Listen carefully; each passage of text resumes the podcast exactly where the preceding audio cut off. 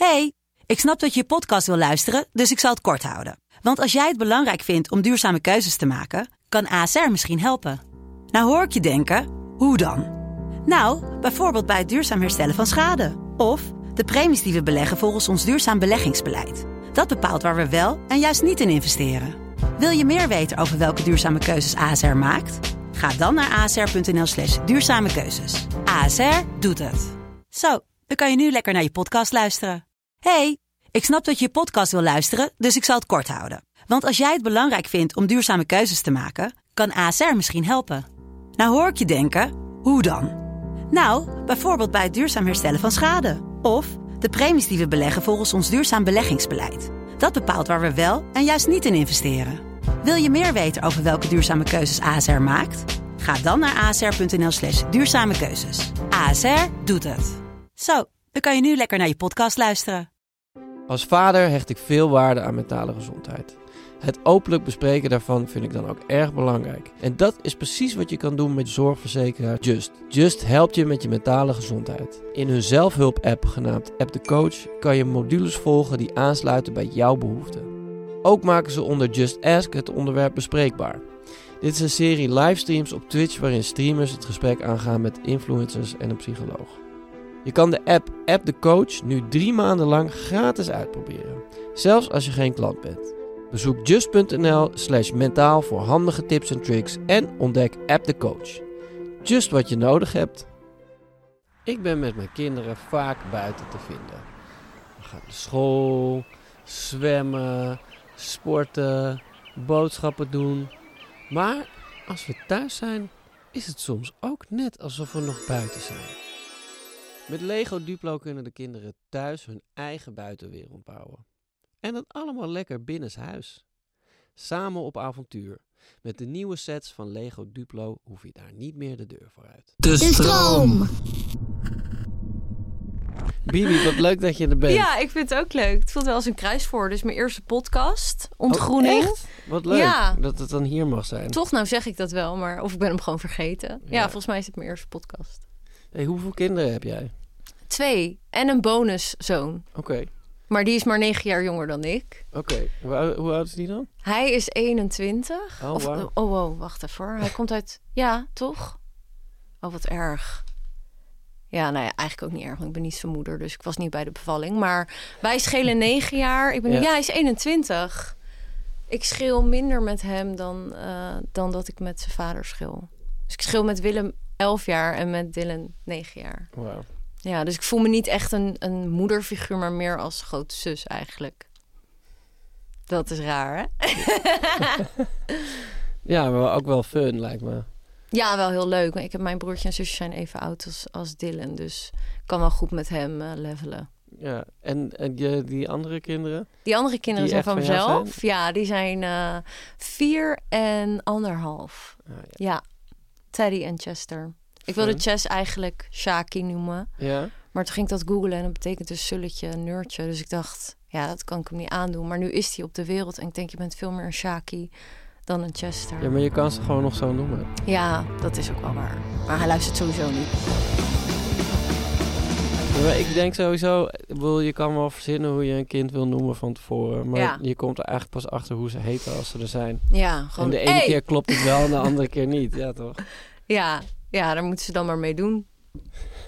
Ja, ben jij echt een Pepijn dan? Of denk je, nou, ik ben eigenlijk meer... Oh, nee, ja, dat weet ik niet. Maar ben je altijd blij geweest met je naam? Nee, maar ik heb dat nooit ervaren als iets waar je blij of niet mee blij bent. Nee, ja. Als kind misschien. Ja. Dan denk je, ja, shit, dat had ik altijd als kind. Echt? Ja, ik werd altijd Bibi de Kiwi of bibliotheek. En dan wilde ik ook gewoon Lisa heten, zoals de rest van de klas. Ja. Want er waren al 9 Lisa's, dus dacht ik, dat is gewoon makkelijk. Ja, nou ja. Maar goed, we gaan het hier hebben over iets heel anders dan over mijn naam. Je was al vrij snel zwanger, heb ik me laten vertellen. Ja, dat klopt. Toen was je nog niet zo heel lang samen met de Nee, ik was... even kijken. Ja, we waren amper aan het daten. Ik zat eerst in een burn-out. Dat is ook echt een goede... situatie om in te gaan daten trouwens. Leer elkaar wel gelijk goed kennen. Maar toen kwam ik een beetje uit die burn-out rollen. En toen was ik dus gelijk een verwachting. Dat was na 4, 5 maanden of zo. Oh ja. Dus dat is vrij snel.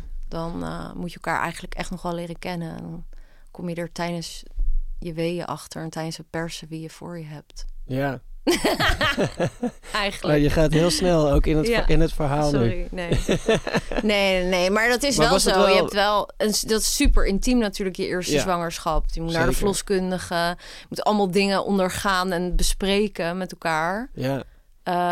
Waarvan je eigenlijk nog niet weet van hoe zit dat eigenlijk aan de andere stoel. Ja, wat vind je daar eigenlijk van? Nou, dat vond ik best wel spannend. Want je hebt natuurlijk bij verloskundige heb je gesprekken over...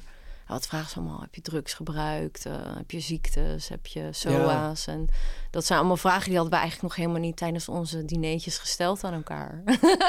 Maar waren jullie dan wel al... woonden jullie al samen of zo? Of was, nee, ook niet. Ook niet, oké. Okay. Nee, ja, toen zijn we wel uiteindelijk samen gaan wonen. Maar dat zijn dus allemaal stappen die je zet. Omdat je toch denkt, ja, wat toch het best voor mijn kindje. Dus je denkt gewoon in één keer in een veel groter geheel dan dat je normaal zo denken, denk ik. En hadden jullie het wel al gehad ook over kinderen? Ja, maar dat... niet per se...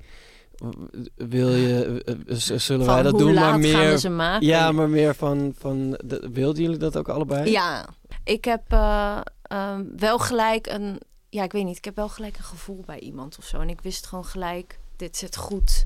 Ja. En we hadden wel gelijk het gehad over een kinderwens. Oké. Ja. Maar toen was het een verrassing? Ja, het was niet gepland, wel gewenst. Nee, maar, dus ik wist ook gelijk van, ja, we gaan ervoor en we willen dit. En dit is ons grootste cadeautje. Ja, en, nou, ja, maar dat is toch in ieder geval een goede eerste stap, lijkt me. Ja, in de basis was het oké. Je zei er net dat je ligt te bevallen en er dan pas achter komt wie je partner is. Nou, je komt er... Ja, ik weet niet of het iets scheelt. Maar het lijkt me, als je elkaar al veel langer kent... en je bent ook heel vaak bijvoorbeeld samen lam thuisgekomen... en toen samen liggen barven en elkaars haar vastgehouden... en allemaal al meer gênante momenten meegemaakt door de jaren heen... dan is het gewoon best wel... Als je dat niet hebt gehad, dan voel je gewoon soms best wel kwetsbaar in je zwangerschap. Ja. Want ik kwam ook in... zwangerschapsziekte, dat heet hyperemesis gravidarum, HG. Ja. En dan ben je echt overmatig misselijk en moet je echt de hele dag doorbraken en raak je ook uitgedroogd en ergens gevallen beland je in het ziekenhuis. Ja. Dus mijn eerste zwangerschap heb ik iets van 3 opnames gehad. Oh, ja, en dat, echt waar? Ja, en dan ben je gewoon... Is je man alleen maar je barf de hele dag aan het opruimen. En je krijgt zetpillen van het ziekenhuis. Dat zijn allemaal van die dingen. Dat is gewoon heel kwetsbaar voor een vrouw. En dan denk je, ik ken je eigenlijk pas net. We zijn net aan het daten. Nou heb je het gewoon over hele andere dingen. Ja. Dan wat is je lievelingseten en heb je nog hobby's? Ja, dat lievelingseten ligt hier. Ja, dat heb ik net gegeten. Maar dat was ook wel weer een soort van heel intiem. Want je trekt dan, je leert elkaar eigenlijk heel snel kennen in een korte tijd. Maar je slaat heel wat stappen over. Ja. Dat is wel wat we na jaren gemerkt hebben. Is dat als je nog maar net samen bent en je begint dan gelijk aan het ouderschap. Ja. Nou, er is niks mooiers dan dat. Maar er is ook niks intensers dan dat. Nee, en er is ook niks anders meer daarna. Nee. Of nou dat alles... probeer je wel. Maar toch, als je dan met elkaar uit eten gaat en je hebt date night... dan gaat het niet over je diepste geheimen... of een gevoel wat je misschien hebt voor iemand wat je niet uitspreekt... of een struggle wat je hebt in je relatie. Maar dan gaat het gewoon eerder gewoon over de luiers en de eerste tandjes. En... Ja, tenzij je expliciet afspreekt om het daar niet over te hebben... Ja, maar dan ben je het ook weer daar niet over te hebben. Ja, maar waar je hart van vol is op dat moment is toch je kindje. Ja, nee, zeker. Maar ik heb ook wel eens... Nou, het eigenlijk niet zozeer met mijn vrouw. Maar als we bijvoorbeeld met de jeugd in de auto ergens naartoe gaan. Iedereen heeft kinderen nu. Ja, dan is het altijd een beetje zo... Mm-hmm. Dit hangt gewoon in de lucht. Maar gaan we het er wel over hebben of gaan we het er niet over hebben? Ja. En in eerste instantie gaat het er dan niet over. En zodra iemand iets over één kind gezegd heeft... dan gaat het alleen nog maar over kinderen. Een soort van deze vuist op deze vuist. Ja. Nee, dus het is ook bijna onvermijdelijk. Ja. En ik wil niet zeggen dat het alleen maar dat was. Want ik spreek echt over die tijd... Ja. Toen. Maar het is wel zo dat je soms daardoor gewoon wat stappen overslaat. En dan komt er altijd wel een moment dat het er toch weer uitkomt of zo. Dat je toch wel dingen meemaakt in het leven. Die je dichter tot elkaar brengen. En dat je in één keer denkt, ja, het ging ook eigenlijk best wel snel allemaal. Ja, was je daar op dat moment ook van bewust? Nee, want dan zit je er middenin. Dus dat is misschien iets wat je meer achteraf ziet. Van ja, het ging wel snel en ja, ik ben dan ook echt gelijk alles of niets of zo. Dus ik spring altijd overal heel graag in. Ja. In het diepe en denk niet zo na of zo. Ik leef heel erg in het moment. Dus ik heb ook nergens spijt van of zo. Maar het is wel dat je denkt, ja, het is misschien wel belangrijk dat je elkaar ook nog goed blijft zien. Was dat voor jullie allebei duidelijk? Is er een bepaald moment geweest waardoor dat klikte en je realiseerde, oh, hier moeten we wat meer aan doen? Ja, bij ons is er een enorme crisis ontstaan natuurlijk. Dat weet iedereen. Maar dus dat was wel een momentje dat je achteraf gaat denken, ja, het is ook logisch dat er heel veel dingen binnen onze relatie speelden. Omdat het gewoon allemaal ook best wel snel is gegaan. En dan kom je er later achter van, ja, maar we zijn ook gewoon meer dan ouder en wel geliefde. Maar ja, ik weet niet. Het is gewoon, soms gebeuren dingen met een reden. En is het achteraf heel logisch dat iets is gebeurd. Of dat iets zo is gelopen. Je doelt nu op jullie de reden waarom je te sprake kwam in Boulevard en dat soort dingen. Ja, dat soort dingen. Ja, voor de luisteraars thuis dat met ontrouw te maken. Ja. Niet van jou overigens. Nee. Hoe was dat op dat moment? Welk moment? Dat het naar buiten kwam. Nou ja, dat is natuurlijk ook nog zo. Maar dat jij daarachter kwam, bedoel ik eigenlijk meer. Dat het speelde, ja. Dat was gewoon, ja. Want toen was je kindje al wel geboren, toch? Ja, net. Ja, dat was natuurlijk lastig, want je zit op een hele roze wolk. Ja. En daar word je even vanaf getrapt. Ja, dat is gewoon heel moeilijk, omdat je juist ook, in eerste plaats ben je gewoon moeder en ben je heel kwetsbaar omdat je net een kindje hebt gekregen. Dus dat is altijd lastig. Ja. Maar het maakt het ook wel weer heel erg overzichtelijk en helder. Omdat er is niks zo moois als je kindje. Dus, en er is ook niks zo belangrijk als je kind. Dus heb je dan alles een beetje van je afgeschoven daardoor ook op dat moment? Ja, je zit vol hormonen nog. Maar het enige wat me gewoon nog heel erg bijstaat is dat je denkt veel meer in een groter geheel en veel meer aan je kinderen en aan je gezin dan aan je eigen ego. En ik denk dat er eigenlijk niks fijners is op zo'n moment. Want ik vind dat de grootste vorm van eigenbelang is dat je niet alleen maar aan je ego hoeft te denken en keuzes durft te maken vanuit je ego. Want ja, je kinderen zijn gewoon het allerbelangrijkst. Ja, nee, absoluut. Dus dat was gewoon mijn grootste drive. En daar moest ik gewoon voor rechtop blijven staan. Dus daar viel nogal wat om voor te vechten. Super interessant. Ik ga je heel even onderbreken, want ik wil het namelijk hebben over het volgende. Ik ben gek op wonen in een stad. Ik woon al decennia in Amsterdam. Ik heb met mijn vrouw en onze oudste zoon, toen hij net geboren was, ook een tijdje in New York gewoond. Nog een grotere stad. En al mijn kinderen weten ook eigenlijk niet beter. Fietsen en wandelen door de stad, historische gebouwen zien, spelen in speeltuintjes, lekker iets te eten halen en het opeten in een stadspark. Fantastisch. What a life. Maar met de sets van Lego Duplo Stad hoeven we helemaal niet meer naar buiten. We kunnen gewoon binnen blijven en alle dingen van de grote stad naspelen. Bijvoorbeeld wanneer ze in de boomhut zitten en gaan ziplinen zo de natuur in. Of wanneer de Lego-figuren bij elkaar langskomen om lekker te eten. Het hoeft niet allemaal echt gebeurd te zijn natuurlijk. Met de diverse situaties in Lego Duplo Stad kunnen kinderen een scala aan thema's verkennen. Van familieleven en voertuigen tot milieubewustzijn en avontuurlijke ontdekkingen. Check www.lego.com/duplo. Wil jij nou ook zo'n set winnen? Hou dan mijn Instagram in de gaten. En check de show notes van deze aflevering voor meer informatie hieromtrent. En hoe lang duurde het dan voordat het publiek kennis werd? Ja, gelijk. Oh, meteen? Ja, ja. Ah, ik wist het gelijk met het publiek. Oh, shit. Dat wist ik helemaal niet. Ja, ja.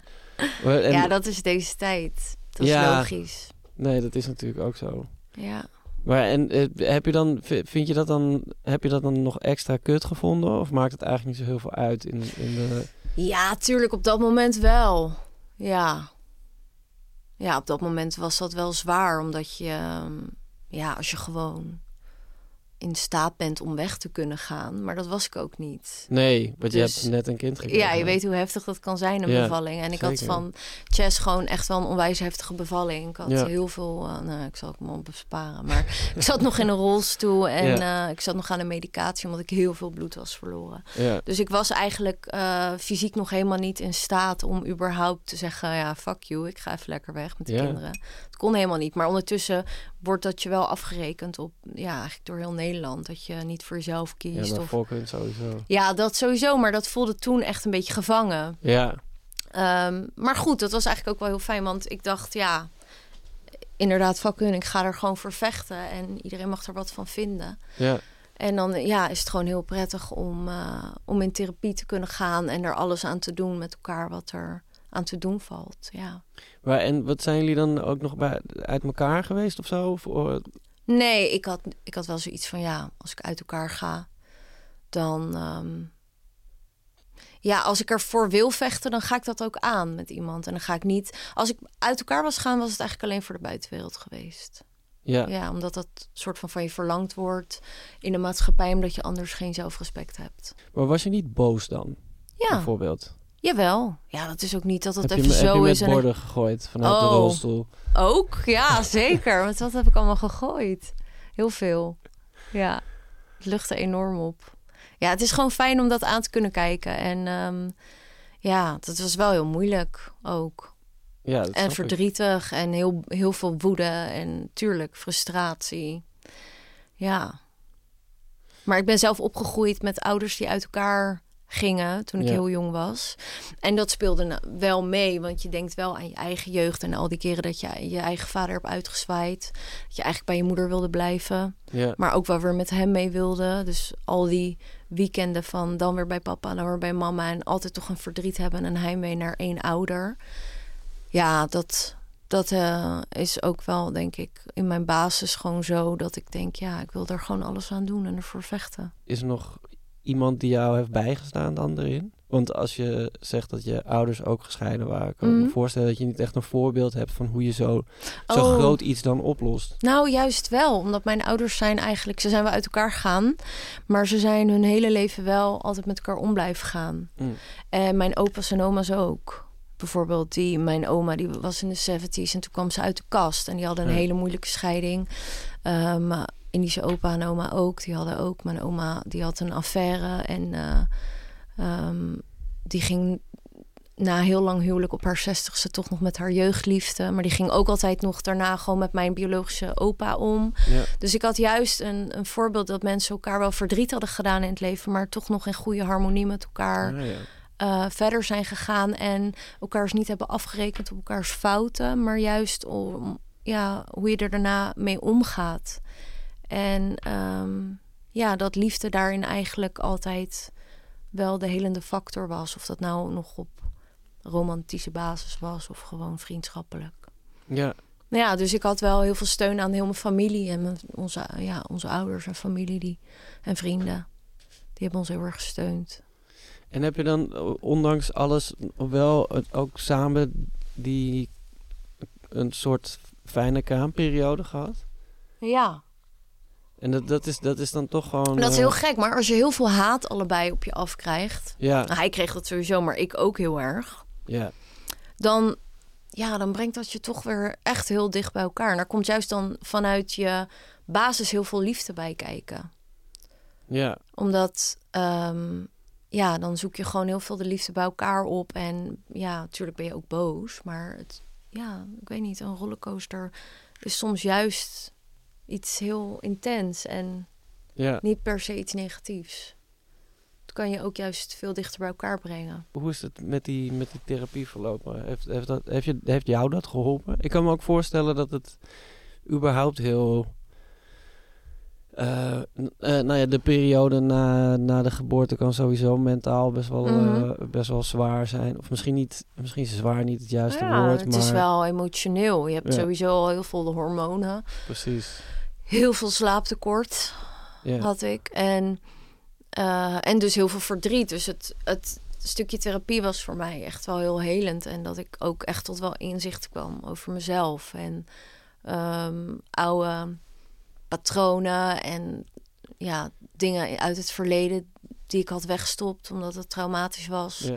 Dus ik ben dat allemaal van me af gaan schrijven. En ik ben toen weer begonnen met muziek maken.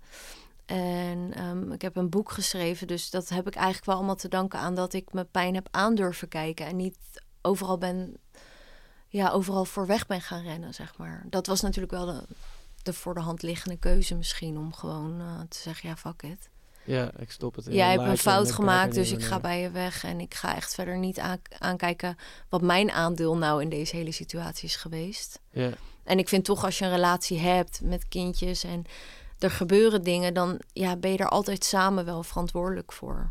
Ja. Dus ook al maakt iemand een fout, ik vind het dan gewoon heel moeilijk om er alleen maar te wijzen als ik weet dat dingen toch zijn gebeurd omdat je allebei bepaalde keuzes hebt gemaakt. Ik denk ook dat je als ouders wel verplicht bent om aan je kinderen om er alles aan te doen. Ja, om, absoluut. Niet zomaar uit elkaar te gaan. Nee, je hebt er zelf voor gekozen. Precies. En ik vind het dan eigenlijk heel laf als je de handdoek erin gooit. We gaan heel even luisteren naar een expert die iets gaat vertellen over mentale tegenslagen. Soms ga je zelf als ouder door een lastige fase, heb je het even heel moeilijk of heb je even op een moment hele pittige emoties. En dat is oké. Voor kinderen is het belangrijk dat ze leren dat emoties er zijn, erbij horen, dat hun ouders die ook hebben en hoe je ermee om kan gaan. Want dat is wat zij moeten leren van jou, juist ook doordat je ze af en toe hebt. Wat wel belangrijk is dat je het behapbaar houdt voor je kind. Dat je kind niet overladen wordt door jouw emoties, verdriet, boosheid, spanning. Want dan gaan kinderen het of dragen en misschien wel proberen om voor je te zorgen en het allemaal minder erg te maken. Dat willen we natuurlijk niet. En we willen ook niet dat ze onze emoties mee gaan voelen en gaan overnemen. Het helemaal weghouden, dat werkt ook weer niet zo handig. Omdat met name de gevoelige kinderen dan ook voelen dat er iets speelt. Dat jij wel leuk lacht en leuk meedoet, maar dat ze toch doorhebben dat je op andere momenten je verdriet wegslikt. En dat maakt ze juist onrustig en geeft juist een onveiliger gevoel voor ze. Dus je kunt het veel beter even uiten, maar ook laten zien dat je ermee om kan gaan. Dat je lekker even gaat dansen, gaat zingen, even diep in en uit ademt of even lekker een potje huilt. En dat je het vertrouwen geeft dat je er dan ook weer bent en het weer aan kan. Dat is wat voor kinderen fijn is.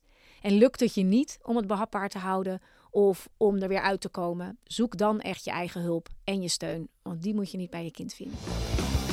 Mooi. Ja, toch? Ja, dat raakt me wel. Heb je het ook, want je kinderen zijn natuurlijk nog redelijk jong, maar de oudste is 4.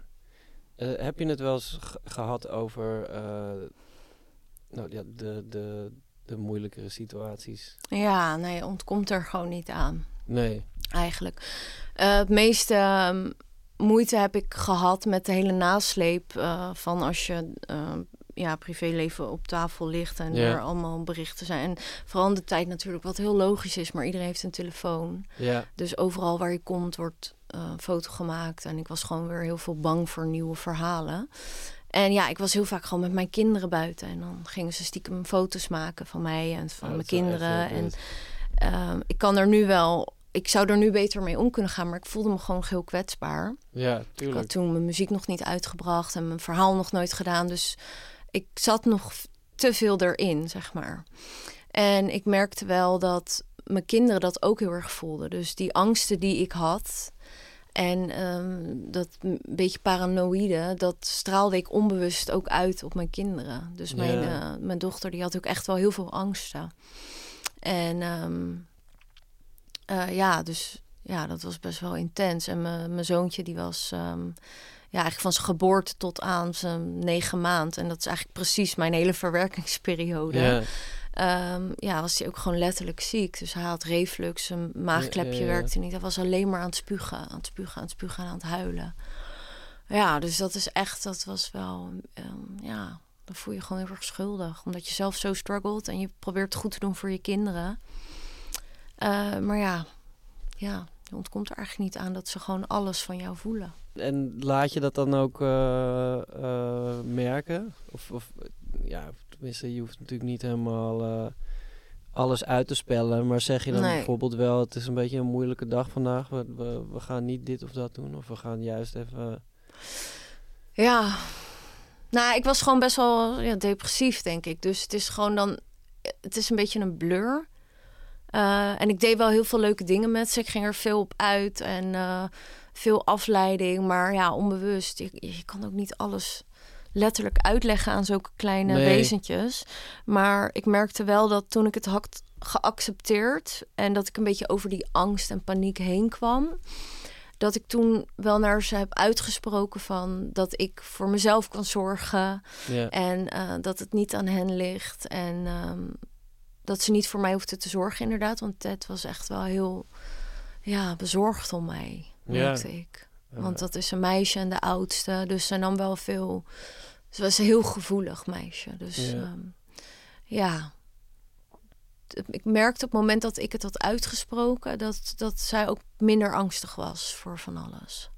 Maar en hoe is het nu dan? Ja, nu gaat het heel goed. Omdat ik denk ik veel verder ben in mijn verwerking. Ik ben een beetje uit die depressie. En ik heb alles van me af kunnen schrijven.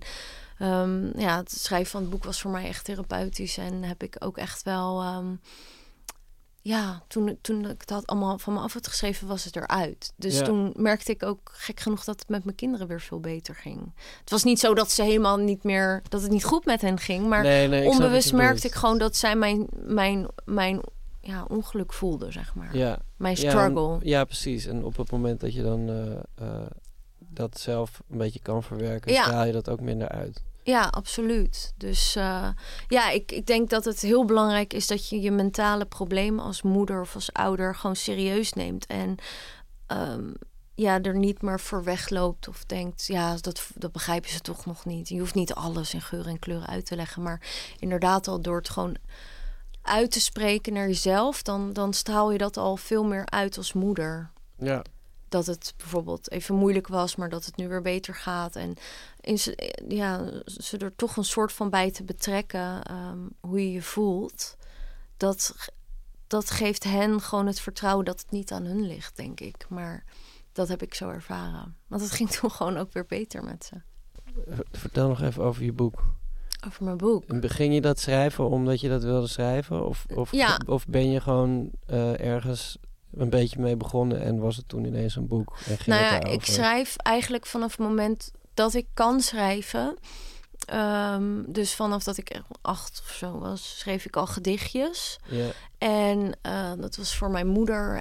Vooral omdat mijn moeder, die zat in een best wel ook wel moeilijke fases naar haar zwangerschappen. Yeah. Kreeg zij verkeerde medicatie na vermoeidheid. En toen kwam zij in een postnatale depressie terecht. Oh shit. Dus eigenlijk was schrijven altijd voor mij een uitlaatklep. En ik had allemaal gedichten geschreven, altijd mijn hele leven door. En ik merkte dat in deze fase dat ik het lastig had. Dat eigenlijk altijd weer mijn thuisbasis was. Dus ik had alles elke dag van me afgeschreven. Ja. En toen ik wat verder was in mijn therapieën en er wat oude trauma's naar boven waren gekomen... dacht ik, waarom heb ik dit eigenlijk altijd onbewust uit een soort van schaamte... nooit bespreekbaar durven maken met mijn omgeving. En heb ik mezelf altijd kwalijk genomen. Bepaalde zaken als misbruik of dat soort dingen, weet je wel. En ik dacht, ik wil eigenlijk helemaal niet dat mijn kinderen later het gevoel hebben dat ze dit niet mogen delen of dat ze dit niet mogen uiten. En toen heb ik het van me afgeschreven. Mm-hmm. Eigenlijk voor mijn kinderen. En zo is het boek eigenlijk ontstaan. En toen dacht ik, er is eigenlijk toch wel veel meer uitgekomen voor mezelf... dan dat ik had bedacht van tevoren. Dus het was eigenlijk gewoon therapeutisch. En dat ik dacht, ik hoop gewoon dat mijn kinderen dit ooit zullen lezen... en voelen dat ze zich helemaal vrij mogen zijn. En voelen dat ze helemaal vrij mogen zijn in het uiten van hun mentale struggles. Ja, wat is het laatste wat je kind tegen je gezegd heeft? De oudste of de jongste? Ja, wat jij wil. Heb je het laatst gesproken? Teddy is nu bij mijn moeder in Den Haag en die stuurt me dan deed iets van die filmpjes. En zij zit nu echt in een fase dat ik echt denk, hoe oud ben je nou? Doe even normaal. En wat krijg je allemaal al mee? Want ze praat helemaal een soort van vlogstijl. En van, we zijn hier vandaag in de... Ja, Ik echt denk, jezus, wat gaat dat hard. Het is echt gewoon eng. Mijn zoon die maakte stiekem vlogs op mijn telefoon. Hoe oud is hij?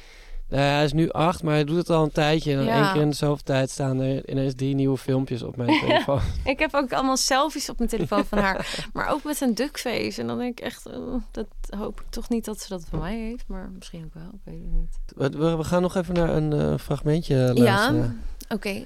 Hoe lief vind jij mama? Heel lief. En waarom? Omdat ik gisteren van haar mocht, toen we op de bioscoop zitten te kijken.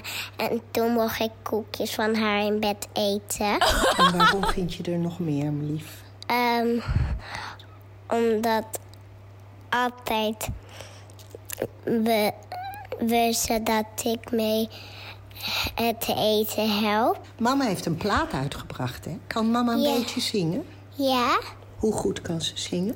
Heel goed. Kun jij al een liedje van mama? Ja. Zingen ze een liedje? Nee. Eentje. Nee.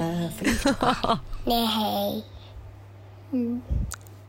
Oh, dat is mijn manager. Die zit daar gewoon bam. Entertainen nou. Oh, wat schattig. Wat leuk. Ja, koekjes in bed. Ja, dat is eigenlijk wel mijn eigen... Ja, dat is gewoon van die dingen waar ik denk, dit is gewoon het heerlijke aan moeder zijn. Dat je alles weer kan doen wat je eigenlijk gewoon het liefste doet. Wat eigenlijk niet mag. Er zijn vrij weinig dingen beter in het leven dan koekjes eten. In bed, ja, exact. Ik kruimel ook echt heel erg. Er ligt ook overal hagelslag door mijn huis. En ik kan nu overal mijn kinderen de schuld van geven. Dat is zo chill. Ja, zeker. Ja. Nou, wat lief. Wat lief dat jullie dit hebben gedaan. Je raakte er net ook al een beetje aan. Maar wat voor dingen zijn er die je jouw kinderen mee wil geven... die je zelf misschien niet genoeg mee hebt gekregen in je eigen jeugd of opvoeding? Nou, een heel belangrijk ding daarvan is, vind ik, echt een gezin zijn. Dus papa en mama die samen zijn. En ik kan heel vaak in mijn hoofd... denken van dat ik trots ben dat het echt een broertje en zusje zijn van Willem en mij samen. Ja. Dat is echt wel iets waar ik heel erg van geniet. En en niet eens... Ja, wat hoop ik hem mee te geven? Ja, het is zo lastig, want zij groeien op in zo'n andere tijd dan ik. Dat is ook absoluut waar. En dat is soms ook wel iets waar ik mijn hoofd even over kan breken. Maar ja, ik moet ook niet een soort van fossiel worden. Fossiele moeder. Dus ik moet ook wel meegaan in de tijd.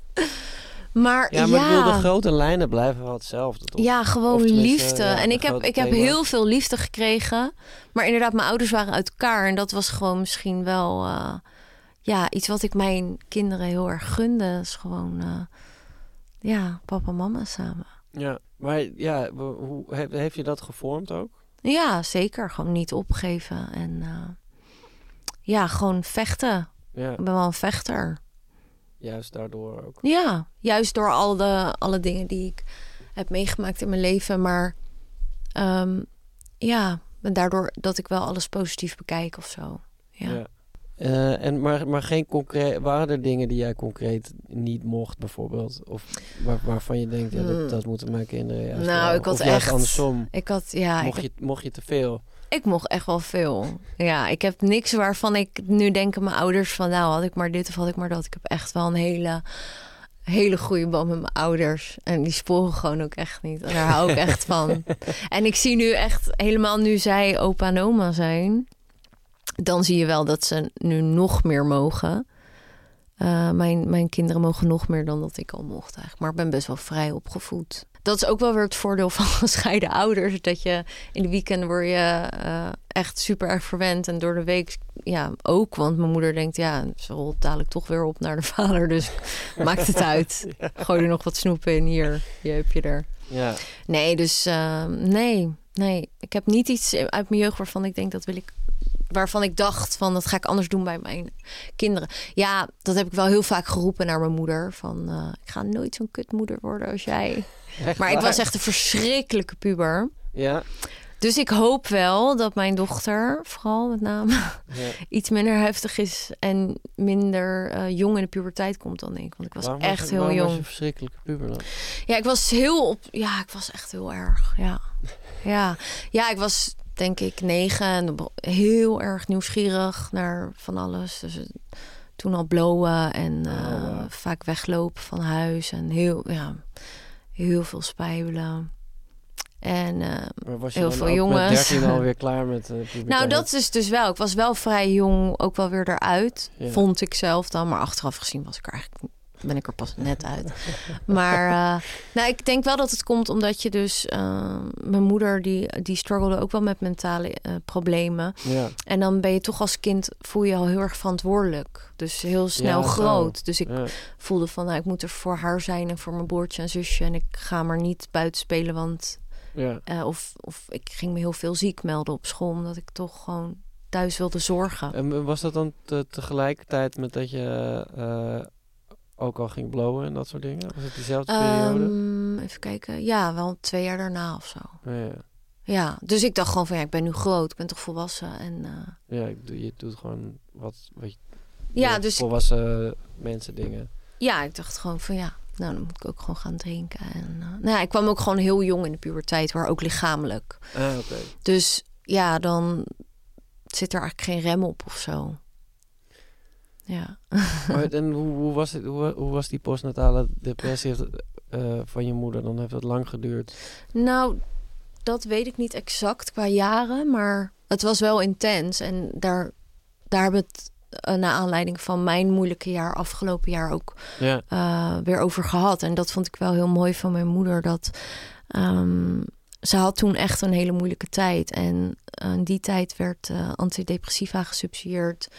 En dat heeft ze dus voorgeschreven gekregen van haar dokter. Yeah. En daar de bijwerking daarvan was dat je suïcidaal werd. Oh, wow. Dus dat was gewoon heel intens. Je gevoel wordt dan gewoon helemaal uitgeschakeld. Yeah. En toen heb ik dus als jong meisje mijn moeder een keer gevonden. En dat is iets dat ik had weggestopt uit schaamte, maar ook om haar nog te behoeden of zo. Ik wilde haar geen pijn doen of haar veroordelen. En toen vorig jaar, toen ik in therapie ging... toen kwam ook dat weer naar boven. Dat moment dat ik haar vond, waar mijn broertje en zusje bij waren... en dat ik haar niet wakker kreeg. En daar heb ik toen een gedicht over geschreven. Dat staat ook in het boek. En dat heb ik aan haar laten lezen. En dat raakte haar heel erg en dat emotioneerde haar. En na aanleiding daarvan...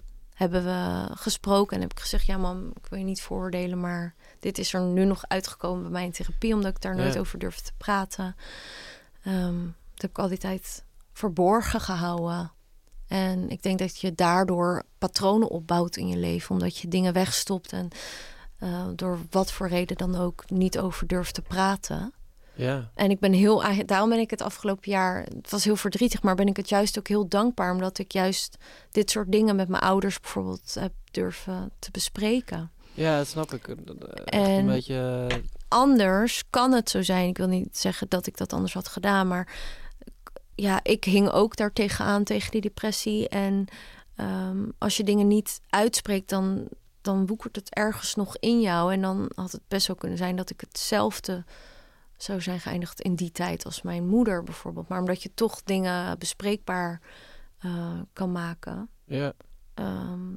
Doorbreek je een bepaald patroon, denk ik. Ben je wel eens bang geweest dat jij misschien ook in een postnatale depressie zou komen? Nou, daar heb ik dus wel die angst... dat trauma is er niet voor niks uitgekomen, denk ik... op het moment dat ik er zelf echt doorheen zat. Ja. Want ik... kan het nu bagatelliseren omdat ik eruit ben. Maar in die tijd, als je net bent bevallen... en er komt op straat te liggen dat je man is vreemd gegaan. En dat is gewoon met elkaar al heel heftig om te verwerken. Maar ook absoluut. Als er heel veel van buitenaf bij komt kijken. Dus ik hing daar zelf ook wel tegenaan. Yeah. Tegen die postnatale depressie. Ja. Ik heb denk ik wel meer gejankt in die tijd dan gelachen. Dus, en dat hoort eigenlijk niet natuurlijk. Als je net weer een klein wezentje in je armen hebt... dan hoor je gewoon heel blij te zijn en op een roze wolk te dansen. Ja, daar horen we ook een heleboel tranen bij, hoor. Ja, tuurlijk. De eerste weken wel. Ja. Dat komt door de hormonen. Maar dat is dan vaak ook zijn dat tranen van geluk. Ja. En ja.